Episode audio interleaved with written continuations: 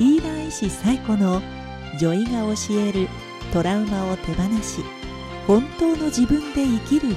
ト。医師でありトラウマ解消ヒーラーでもある最古が生きづらさを手放し本当の自分とつながり自分の人生を創造していくためのヒントをお届けします。それでは本日のエピソードをどうぞ。こんにちは、さいこです。今日も京都で頭の形を良くする治療院をされている小松先生にお越しいただいております。今日は前回のエピソードでは頭の形っていうのは単になんか頭を触ったりしたら良くなるとか、ギュギュって押したら変わるとかそういうものではなくって、もともとそういうトラウマであったり心理的なものであったりとか、なんか自分は安全ではないっていうような感覚で、まあ、体とか、まあ、頭自体の筋肉が緊張してしまっている。そういうところが、まあ、原因になっていることが多いので、まあ、頭の形を変えるには、その頭をなんか触るんじゃなくって、そういう心の面とか、あの、全体リラックスをするとか安全であるって感じることができるようになっていくっていうことをしていかないといけないっていうようなことを、まあ、お伺いしたんですけれども、はい、じゃあ、具体的にね、自分いるそういう、なんていうかな、リラックスっていうか、はい、緊張置いていく方法っていうのを今日はお伺いしたいなと思うんですけども、よろしくお願いします。そうですね。もう具体的に良くしていく方法なんですけども、頭を、まあ、触ることで良くなることももちろんあるんですけども、まずだから大前提として大事なのが、神経系ですよね。まあ、そう精神状態含め、その神経系に何かしらの形でアプローチしていく必要がある。で、そのじゃあ神経系って何かって言ったときに、と、まあ、それこそポリベーガル理論じゃないけども、自分が無意識のうちに危険だと思って、意識的に人がいた、嫌だっていうのもあるかもしれないけど、無意識的に反応してる可能性がある。そうですね。はい。そうそうそうそう。そういうニューロセプションって言って、僕らの神経系っていうのはもう無意識にそうやって察知してるんですけど、はい。だからある意味そのポリベーガル理論的なことで言うと、本来だったら安全なところを危険だというふうに、僕らの神経系が錯覚してるわ、僕らというか頭の形になる人の場合は錯覚してるわけですよね。そうですね。そうそう、そこを安全なんだよっていう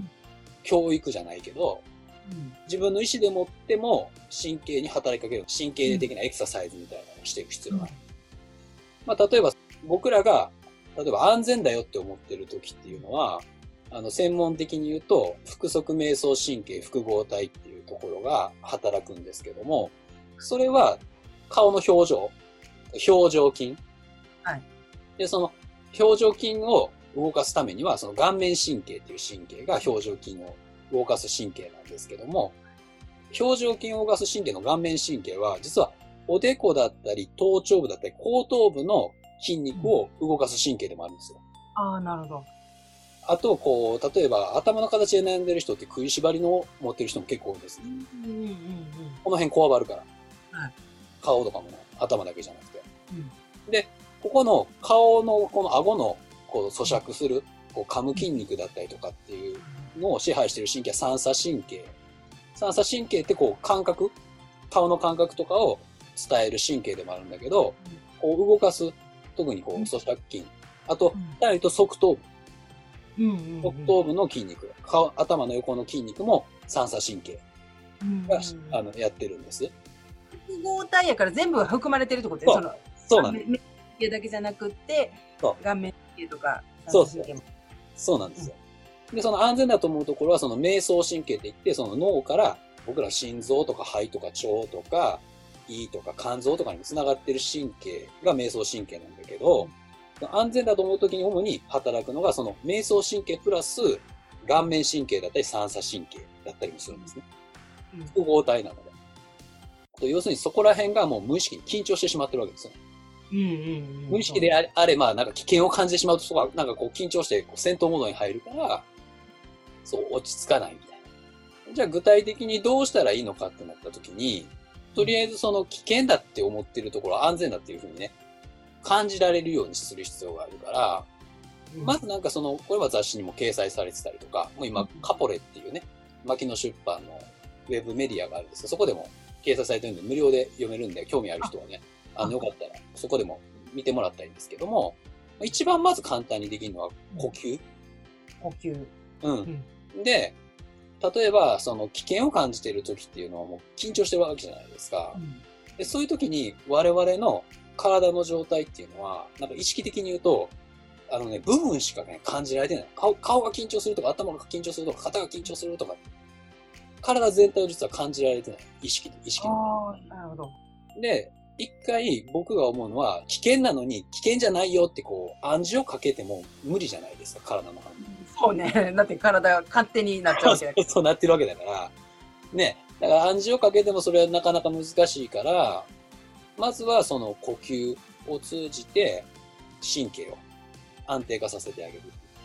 そういえばそうですね。本にも書いてあったけど、瞑想神経っていうのは、どっちかというと体の状態を脳に伝えて安全かどうかを判断するっていうふうのがあったから、そうそう例えば呼吸を、まあ、頑張ってゆゆっくりにするとかすれば、実は安全なんだっていうふうにこう脳に伝わるっていうか、そういうそうです。はいはいそれもありますよ。だから瞑想神経ってすごくその、まあその話をすると、瞑想神経って副交感神経の8割が瞑想神経と言われてますよね。で、瞑想神経っていうのは脳から体に伝える方向性もあるんだけど、胃とか肝臓とかそういう内臓から脳にもつながるその回路もある。はい。体の頭から下の体幹、体のいろんな内臓につながってるんですけど、瞑想神経。その状態を、情報をこう脳に伝えるのが8割なんですよ。うん、そうですよね。だ結構その体の状態がどうなってるかによって僕らの脳っていうのは変わってくるっていうのが、これはもうだから医学的にも分かってることであって、はい。で、例えば、じゃあ今から具体的にどうすればいいのかってなったうん。時に、まあ一回ね、頭のてっぺん100円っていうところがあるんですけど、まあなんとなく頭のてっぺんなんですよ。うん。頭のてっぺんに向かって、鼻でね、息をね、こう集めるみたいな息を吸い込んでるんです。スーッと。で吸い込むでしょ？で、吸い込んだ後に、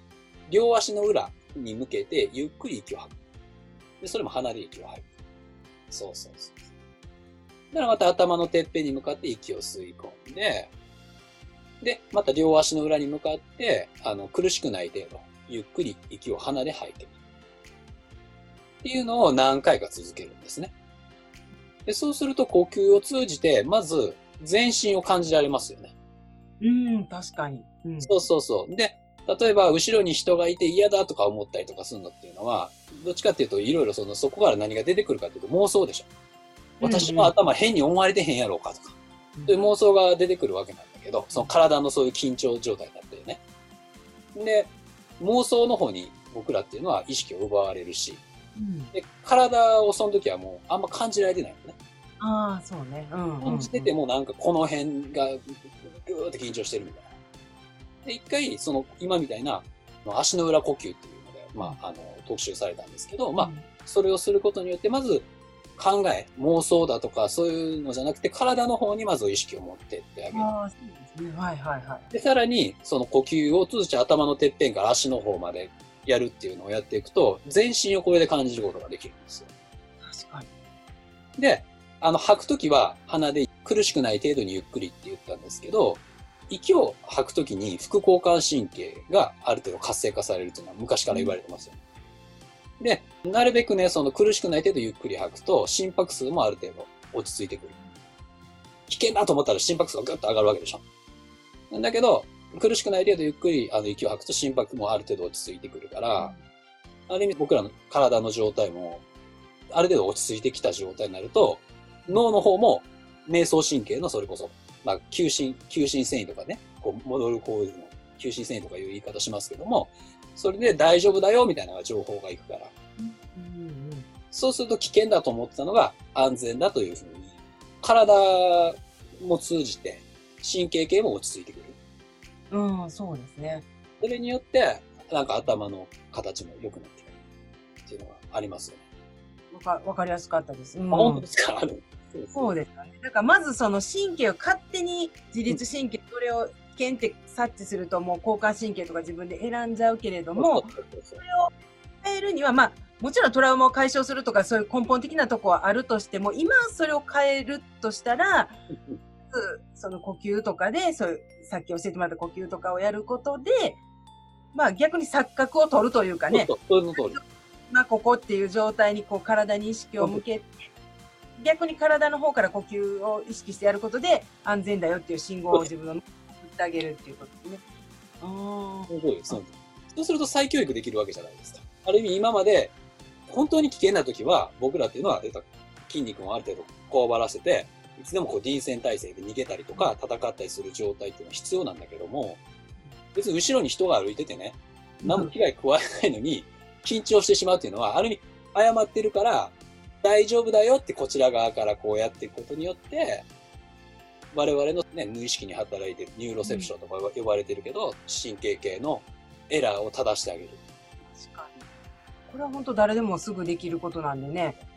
ぜひ、こう、なんか緊張しちゃったとかいう時にやるとすごいいいですよね。そうです。しなくていい時に緊張したとかいう時に。そうそうです。まあ大事なのが、ただそれでね、呼吸でほんまに変わるんかいな、みたいなね、思うかもしれないので、まあちょっと今日は、ちょっとこのね、あの時間ではなかなか難しいけど、事前にだから頭の形、左右で違ったりするから、両手のひらでね、こう頭を後頭部左右どう違うかなとか、こう頭頂部と横どう違うかなとか、こう前頭部どう違うかなみたいな、ゆっくりこうやって、なんとなく左右の形を最初調べといて、リラックスしてやると、なんかちょっと変わってたりとか、何回ぐらいやったらいいですか？足の裏呼吸うん、ワンセットみたいな。だからその、そうですね。だからこう、一回まあその頭のてっぺんに吸って、足の裏から吐くっていうのを、最初はだから、なんていうか自分のその体の状態、ざわざわしたりとか、緊張してる感じがなくなるまでやらはったらいいんじゃないかな。ああ、なるほど。で、なんとなくその感覚がつかめてきたら、日常生活の中で、あ、ちょっと今なんかこう、ね、なんか体が危険とさ、なんか危険じゃないのに危険とさってたら、なんか緊張するみたいなのあるじゃないですか。うん胸がざわつくとかって。うんうんでそういう時とかにちょっとこう、呼吸の方に意識を向けてみる。っていうのもいいですよね。はいはいはい。興味があればちょっと。ある意味そのトラウマ的なところも、それでなんていうか、トラウマがある人っていうのは結局、安全、他の人が安全だと思っても危険って感じてしまうことが多いと。うんうん。で、それが具体的にどんなことでトラウマを持ってたのかっていうのは、それは結局本人でもわかんないことも多いし、ただでもそういう神経系はそういうふうに反応してしまってるわけじゃないですか。うんそれをなんていうかな、ある意味今みたいな足の裏呼吸を使って安全だよっていうふうにやることで、トラウマ自体も解消してくる可能性がある。そうですね。うんはいはい結局はその生きづらいって感じるっていうのはその安全と感じれる時間が短いってことです、ね。そういうことです。だから、私のトラウマあれやみたいなのとかも、記憶とかもすごく人間って曖昧やし、いくらでも作り変えることができるじゃないですか。うんうんだからそれを探求するよりも、どちらかというと、安全だというふうな時間を今みたいなので、増やしていくことで、そそのなんか実際のそのトラウマもちょっとずつ変わってくると思うんですね。うん。まあすぐできることとしてはね、そういうのをやっぱやっていった方がね。そうですね。まあ、あともう一個めっちゃ簡単にできることといえば、あのね、自分の声聞くっていうのも意外にいいんですよ。自分の声を聞く？そうそうそう。案外、顔面神経、先ほど言った顔面神経って、僕らのは中耳筋って言って聴覚とも関係してる。うんで、その顔面神経が働くことによって、ちゃんと声を聞き分けたりできるんですよね。うんうんそれポリペーガ理論のポージェス博士も書いてるんですけど、そう抑揚のある声とかを聞くと、そうそうリラックスして。そうそうそうそうそう。サイコさんもラジオとか聞いてたらなんかあれですよね、人の声がうん聞けないとか、自閉症とかなっちゃうそと、常に緊張しててうん、低音のなんか、危険を察知するような足音とか察知するような音ばっかりで、人の声が入ってこないとかね。と書いてます。で、人間はその人と交流するときに、まあ、顔の表情とかもそうだし、あと、声の抑揚とかでこれき安全か危険かって判断してるじゃないですか。そうですね。緊張してるときって、自分が何喋ってるか分からへんかったりしません？うんあるある、うん。うんでしょ？で周りの声もあんま聞こえてないんですよ。聞こえてない、聞こえてない。そうそう。で、音として自分は喋ってるのはなんとなく把握してるんだけど、何言ってんのか分からへんかったりするでしょ？あ、確かに。だから、これ多分あんまやったことないと思うんだけど、今、例えばこう自分がこう、僕今喋ってるじゃないですか。この声を聞くようにすると、結構ね、それだけでもね、ちょっと落ち着いてきたりする。ああ、そっかそっかそっか。普通の状態の時は聞いてるけど、確かに、あと緊張したりとか、なんか、すごい怒ったりしてたら何言ったかわからなかったみたいな時はあるから、それは自分の声が聞けてない状態になってる。そういうこと、そういうこと。割とだからリラックスして人と交流してる時っていうのは自分の声も割と聞けるし、あ相手の何言ってるかも割と聞き取りやすい。うんうんうん。でもなんか緊張状態で危険と思ってる時とかって、案外聞こえてないのね。そこで、そうなってる時にこう意識して聞くってことね。まあだから別に普段から、なんかこううん多分自分の声を聞くっていう意識で普段から生活してる人っていないと思うから、ほとん確かに。ど。うん、だからね、意外に僕ら聞こえてない。自分の声。なるほど。うん、これ結構できる。そういうことで、こう、神経をこう、鍛えるっていうか、こう、再教育。そうそうそうそう。で、なんか自分の声聞こうと思うと、なんかある程度こう抑揚も出てくる。自分の声。ああ、なるほど。で抑揚っていうのは神経を安心させるから。で、そうすると中耳筋、ね、先ほど言った、あのそれもだからその安全だと思うときによく働く神経なんだけども、中耳筋を緊張させると、ちゃんと人の声とかも聞きやすくなるし、うん、うん。安心だっていう風なモードに入りやすい。腹側瞑想神経複合体のね、それもあれば。で、あの、まずはだから自分の声っていうのは体にも響くじゃないですか、発声。だから割と、なんていうか、それを聞くようにすると、安全だモードに入りやすくなる。ああ、なるほど、なるほど。そうそう。うんで、自分の声聞いてるんだけど、そうすると安全モードに入ると相手の言葉も入りやすくなる。ああ、なるほどね。これなんかもすぐできるんじゃないですかね。そうです。一人でも全然すぐできて、そうそう。今、サイコさんもでき、僕も今すぐ、今やりながらもでできます。やれてます。できます。そうそうそう。ほんまちょっとしたことやけど、そういうのを繰り返していくというか、習慣にしていくっていうことが、そうですね。ね。うん。あの、まあ、今回頭の形というふうなことで、まあ、お話ししていただきましたけども、基本的に生きづらさを感じている人っていうのは、まあ、サイコさんのね、そのポッドキャストとか YouTube ご覧いただいた方っていうのはそういう方が見ていらっしゃると思うのでは、ね、結局その生きづらさとは何なのかってなった時に、ね、私のポッドキャストでもサイコさんお話ししていただき、いただきましたけど、安全だと思うその時間が少ないわけでしょ。うん、そうですね。うん。なった時に、ね、そういう先ほど言った呼吸だったりとか、声のね、そういう聞くことをしていくことで、徐々にその神経系は安全を感じられるようになってくるほど。すごい、すぐ使えることでためになるお話をありがとうございました。ただ最後に、実は私もですね、ポッドキャスト、健康6割で人生はうまくいくというポッドキャストをあのやってまして、そこにですね、西光先生ゲストに3回出ていただいてますので、はいよかったら、あの、そちらにも聞いていただければ嬉しく思います。はい。ありがとうございました。あの、私をゲストに呼んでいただいて、こちらこそありがとうございました。